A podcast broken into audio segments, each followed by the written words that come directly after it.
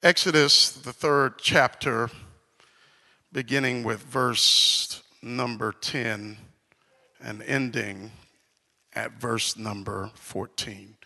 Therefore, come now, and I will send you to Pharaoh, so that you may bring my people, the sons of Israel, out of Egypt.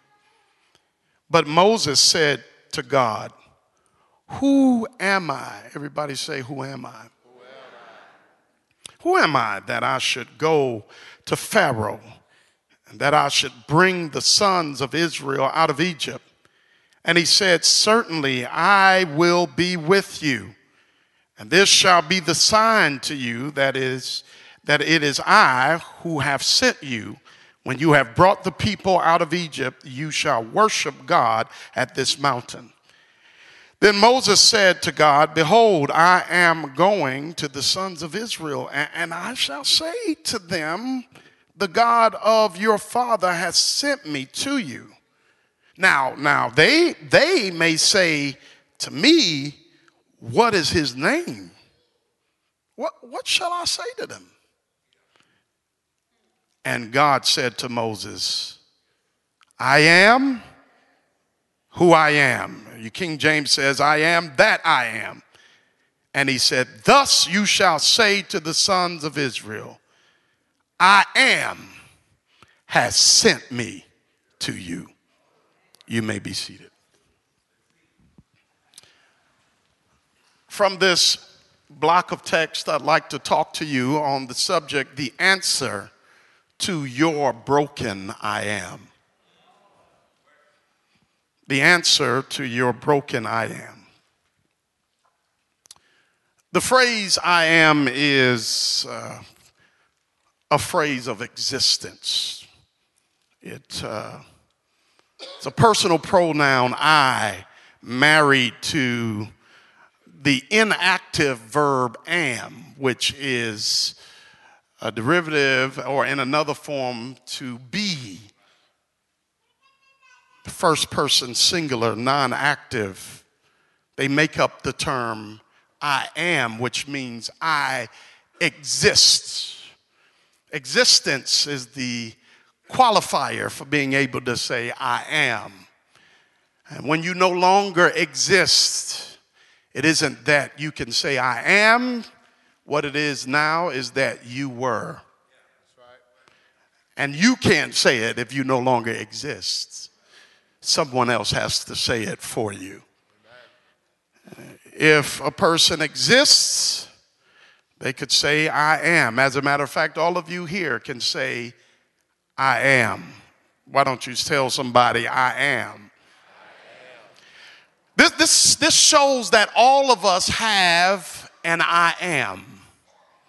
Everybody in here has an I am. And it doesn't matter what your age is, you have an I am. I exist, I'm here. And sometimes in our lives, we want people to acknowledge that we are. And it hurts at times when people act as if we are not, as if we are, don't exist. And sometimes our I amness depends, uh, or the state of our I amness depends on the recognition of those around us. For some people, some people don't feel like they exist unless someone acknowledges their existence. I mean, people hate more than anything to be in a place and to be ignored. If you want to fight in your marriage on the way home while your wife is talking to you, act like she has no I am.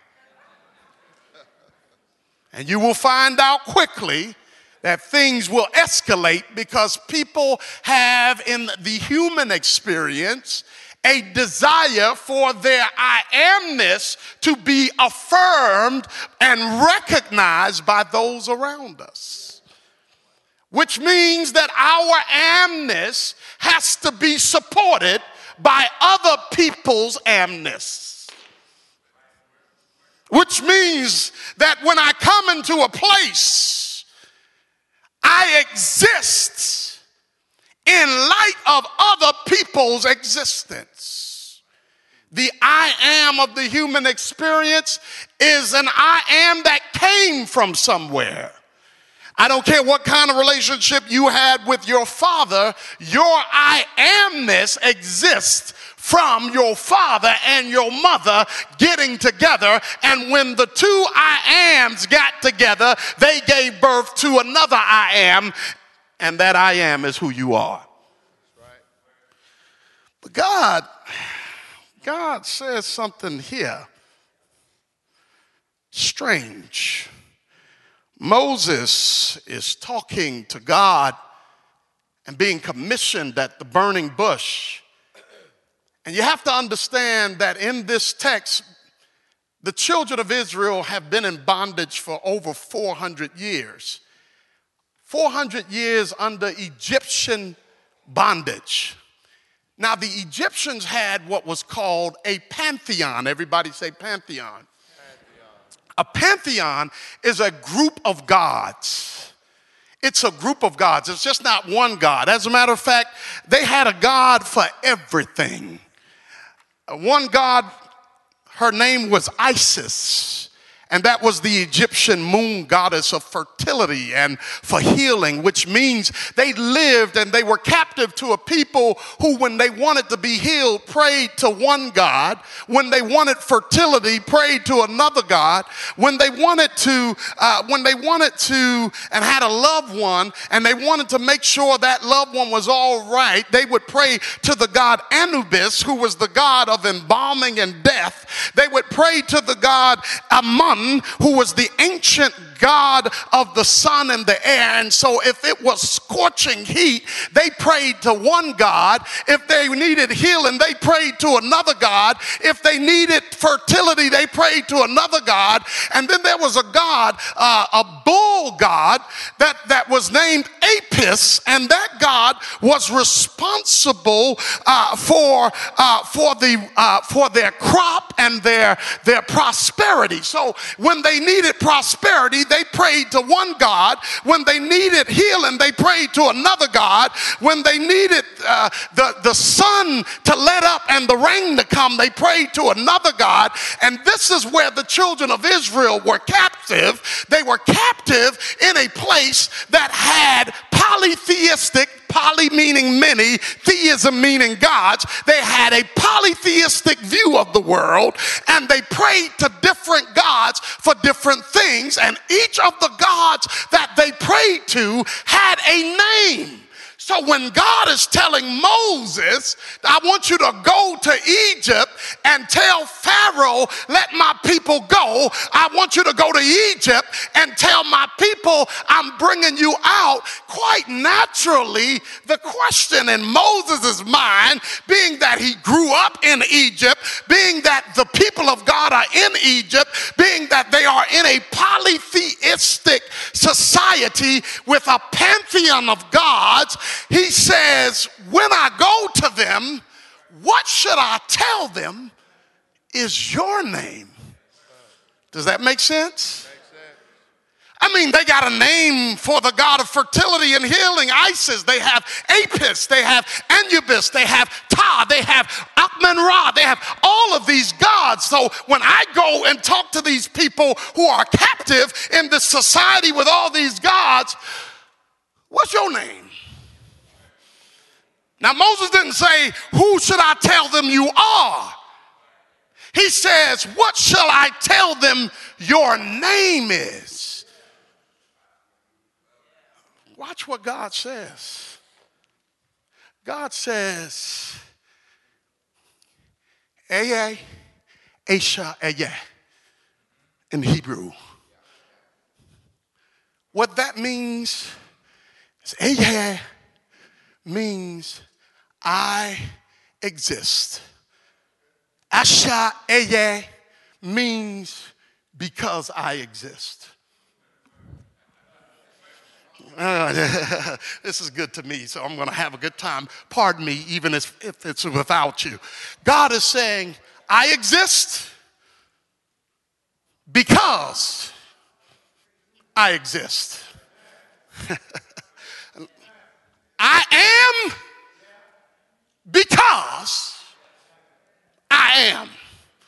Now you say, I don't get it. Let me help you with us. We are because mommy and daddy got together. You don't get that? We are because maybe our life was in danger or maybe we got sick and the doctor gave us the right medicine and so the death sentence was turned around.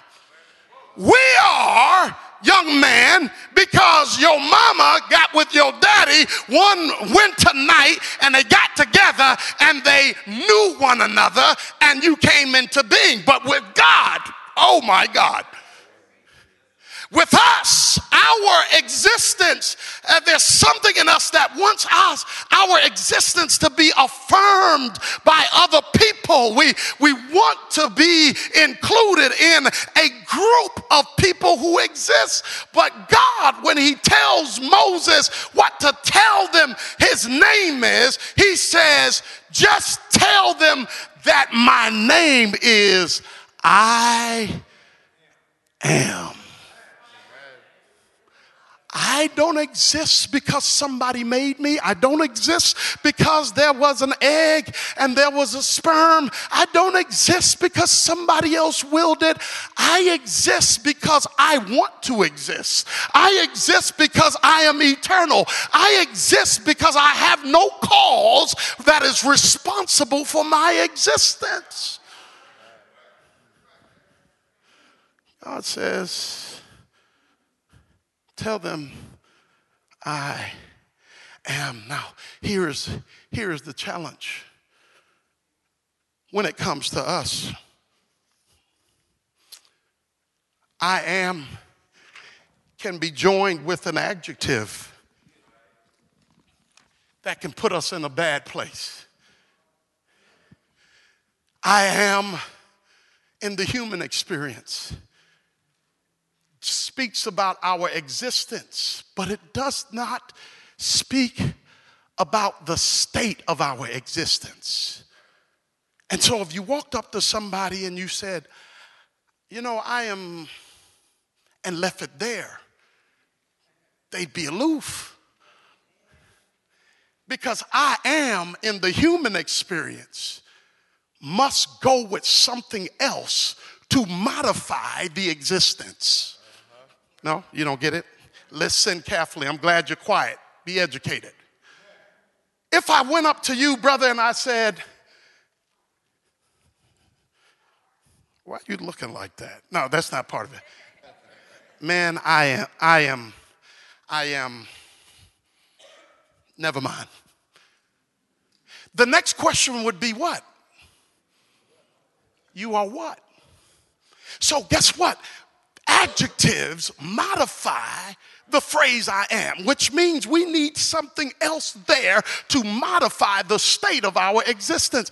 And guess what? Life has given us a lot of adjectives that make us make us in a, put us in a bad place. I I am I'm wounded. I am offended.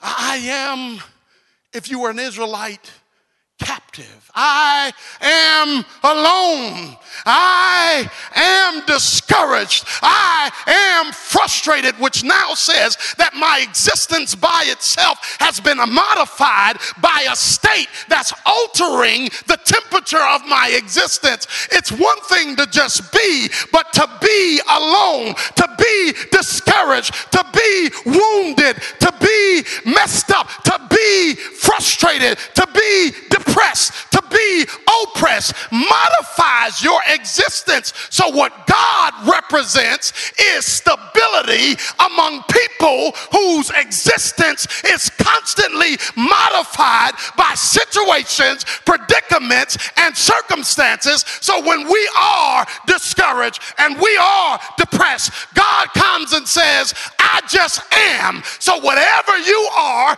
if you let whatever you are partner with the of the fact that I am, I will meet you in whatever state that your modified I amness is in. You, you don't get it? When God told Moses to tell them, I am is my name, God was saying, I exist for whatever they need. When they got hungry,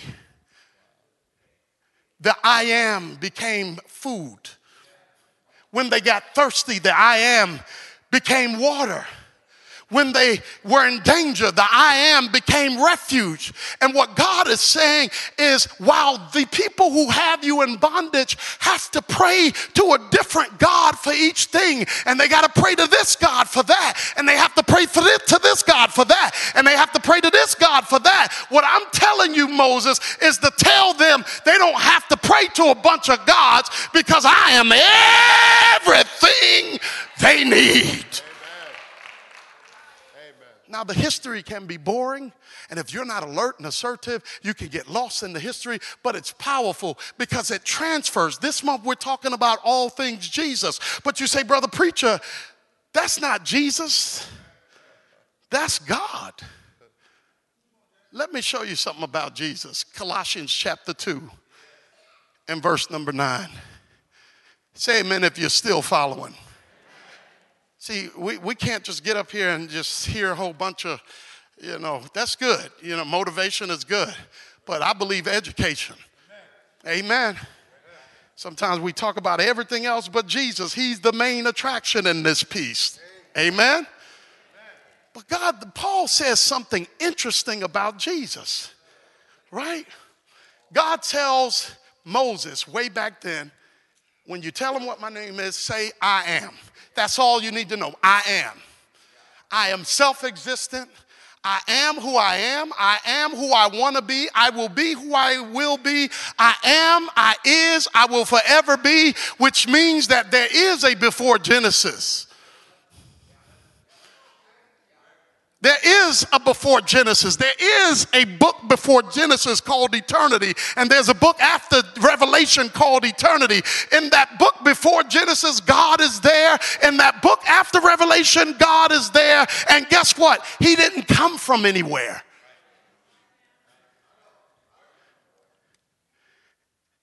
In the Old Testament, they had these gods that they had to see. Do you remember when the children of Israel went into the wilderness? Moses goes up to Mount Sinai, and what happens down at the base of the mountain? They make themselves a golden what? Do you know why they make a golden calf? Do you know where they got that from? Where did they get that from? They got it from Egypt because, again, Apis was one of the gods of the Egyptians and they would formulate this calf and they would worship the calf. And they said, This is the God that got us out of Egypt. Because they were so used to seeing the gods they were worshiping. They were used to seeing an image of the God, a statue of the God, and they would bow down before the statue of Apis and the statue of Anubis and the statue of Isis and the statue of Osiris and all of these gods. And they were even responsible for building these gods, and they had the skills it took to build elaborate temples to these gods. And in the Old Testament, that's where the children of Israel were captive captive for 430 years. So, so they were so accustomed to seeing and having a God that they can see. And the God that delivers them shows up, gives them his name, but is invisible. 430 years around God that can see. I, I know your name, but but but but but wh- where are you? And and they were so frustrated that at times they would make images and call the image God because God was invisible.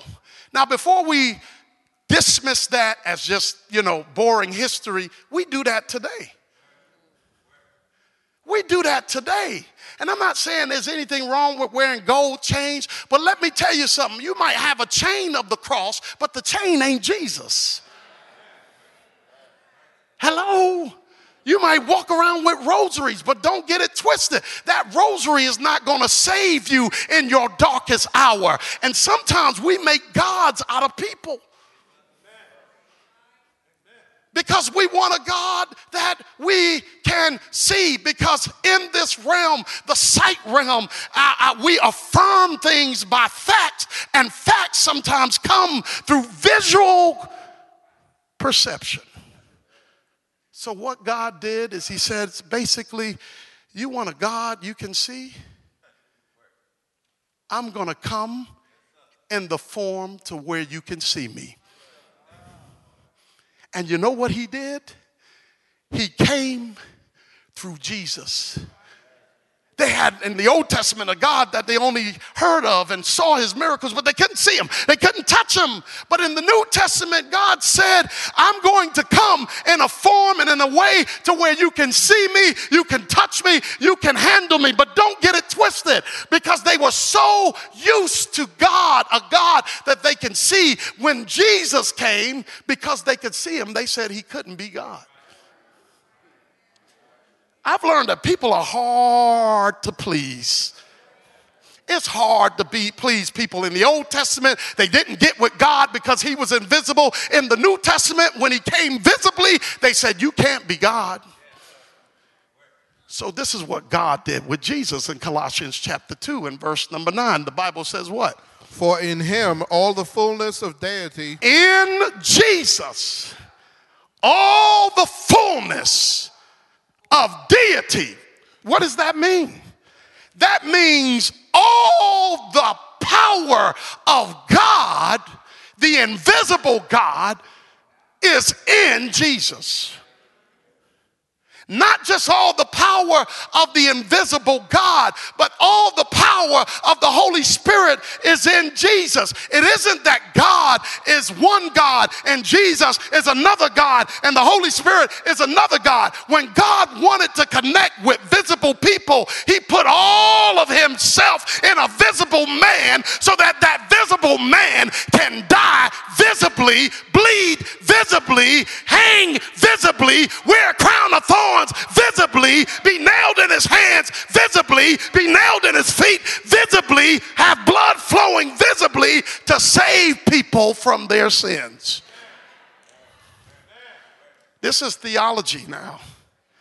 I get up here and say prayers to keep faith and help me how to live. But the problem is, I, am always, I always have a concern that the church may slip, slip into this spiritual illiteracy, this biblical illiteracy, where we're saying amen and hallelujah, but really don't understand. I'm here to tell you that it's the I amness of God that supplements the brokenness of our I amness. And that Jesus exists. Let me show you something. Uh, let me show you a couple of texts that bothered people, okay? Go to John chapter 8. Y'all all right in here? Be educated. John chapter 8. Let's start with verse number 56. I'm not preaching in Holland. This is teaching. Learn. Take this in, right? Who is the original I am? God. He is the I am. He's self existent. I know that's hard to wrap your mind around, right? It's hard because there's nobody here who's like that. Nobody here who's like that. I don't care if you don't know who your parents are. You got here and you exist because two people got together. Brother Hamilton, there's always some technical member. Brother Hamilton, well, you do know that nowadays there's something in science called artificial. So you can actually, actually be born from a tube. The stuff in the tube came from some man and some woman. The only person whose existence is self willed is God. And you say, what does that have to do with me? I'm telling you what it has to do with you. You don't want to serve a God that can go back to where he came from. You don't want to serve a God who can go back and be drawn back to where he came from. You don't want to serve a God who has a, an expiration date like you. This is what makes God qualified and what makes Jesus qualified. Even though he died, he had to get up. And the reason why he had to get up was there was too much God in him to stay in the grave. He had all the fullness of God. And as a matter of fact, that term I am,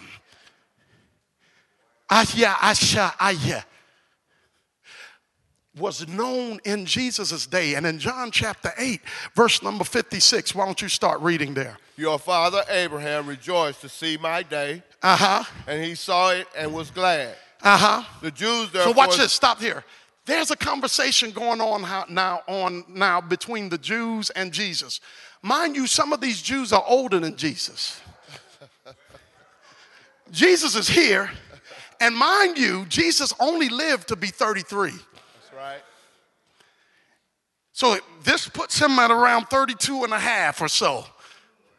And he's talking to these men who are older than he is, more experienced than he is, and he's telling them about their father Abraham, who is the, uh, the who is the progenitor or the beginning of the Jewish nation, came out of a guy named Abraham. Well, he's talking, and the language he's using doesn't make sense to them. Man. So look at what they say. Read. The Jews therefore said to him, They said to him, "What to this young man?" Are you are not yet 50 years old? You're not even 50 years old. Are you, you're not 50. How could you read? and yet and have you seen Abraham? How you going to talk about Abraham like you saw him?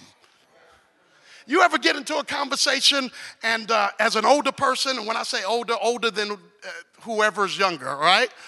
You know, maybe maybe it's a bunch of young adults and there's a teen and they're talking about, and you uh, young adults are talking about a concert you went to, and that that you know years ago, before that teen was born, maybe you young adults, and then they start saying, "Yeah, I remember that." No? You never have a conversation where the youngest person is talking like they're older than they are? No? This side, y'all boring. It ain't, it ain't me, it's y'all. You ever have a conversation and everybody's grown and everybody's older and, and, and, and some young person talks as if they were there with you? If it's not cute, it's offensive. Here, Jesus is talking about a man that had been dead hundreds of years. The Jews say, You're not even 50 yet. You're not 50 yet. How could you talk about Abraham? Read. Jesus said to them, Now, watch, this is where he gets in trouble. Jesus said to them, What? Truly, truly, I say to you, Verily, verily, I say to you. before Abraham Ooh, was, watch this. before Abra- Before Abraham Was. existed. Now, watch this. He uses past tense for Abraham because Abraham no longer exists in this side, on this side of life. So he says about Abraham that before Abraham was, the reason why he was is because he's no more. He says, I am. am. Oh, that's am. weird. That's weird. That sounds like bad grammar, right? But what Jesus was saying was that before Abraham's life began and ended, I am. He didn't say I was, he says I am, which means that Jesus existed without a body and watched Abraham be born and watched Abraham die, came in a body, talked to people who he saw born about a man he saw born and died, and told them using the same words that God used in Exodus that I am. Amen. What does that have to do for your life? I don't care what brokenness is waiting for you next year. Jesus says, I am. Amen. I don't care what situation is supposed to happen. I don't care who you're. Let me let me take this back. It does not matter. I do care. But it doesn't matter what problem, what trial, what job you're supposed to lose next year, what relationship's supposed to go south. I don't care how broken your situation, it doesn't matter how broken your situation is. It doesn't matter how depressed you're going to be this time next month. You need to know that the supplement for all of that is the person who existed before you got here and the person who will exist after you leave. In other words, as was said already, Jesus is already at your next trial. He's already at the next meeting where you're going to be fired. He's already at the doctor visit. He's already at the breakup. He's already at the divorce court. He's already at the depression. He's already at the pharmacist. He's already at the school. He's already at the jailhouse. You're not there yet, but because He is, He always was and always will be. He's there to meet you with whatever you need before before you even know you need it. In other words, I am down. Jesus is with upness. I am uh, wounded. Jesus is with healing power. He's there to meet you with whatever you need because God is and Jesus is. Now, in theology, you just learned a massive theological facet. I mean, you, you, you have no idea. You just learned about the pre existence of Jesus. That's major. People pay to go to school to learn about the pre existence of Jesus. Now, if you followed and you understand, you now know the pre existence of Jesus which means if he pre exists before time, he pre exists before event. That's right. Amen. I need you to know that he's already there. When you get there, I need you to know that he was already there. Are you hearing me? What happened when you were a little girl, a little boy? He was already there. Now, don't be a disgruntled theologian and say if he was already there, then he could have stopped it. Now, that, that's, the, that's that view that says if God exists, he could stop all the bad things. Let me tell you something. If he did not stop some things, you wouldn't be here. That's right. Amen. God is sovereign. And his will is so much bigger than ours that the things we can't understand, God controls. Because guess what? God not only thinks about us, but he thinks about every person who will be affected by our I amness. Your existence has purpose when it positively affects somebody else's existence. I always talk about my health crisis, but God could have fixed me in a heartbeat. Don't you know God has the power to tell sickness to go away when it's sniffing around your body? He has the power. I don't care, be it cancer, be it kidney failure, be it whatever it is. He has the power to fix it in an instant. But God gets pleasure when our existence positively affects somebody else's existence. Oh, I wish I had a witness in the house that knows what it feels like for somebody who's doing worse off than you to encourage you, even though you're not doing as bad as they are. That's because their I amness is moving into your I amness, and your I amness ought to make somebody else's I amness better because your existence has purpose and it has power.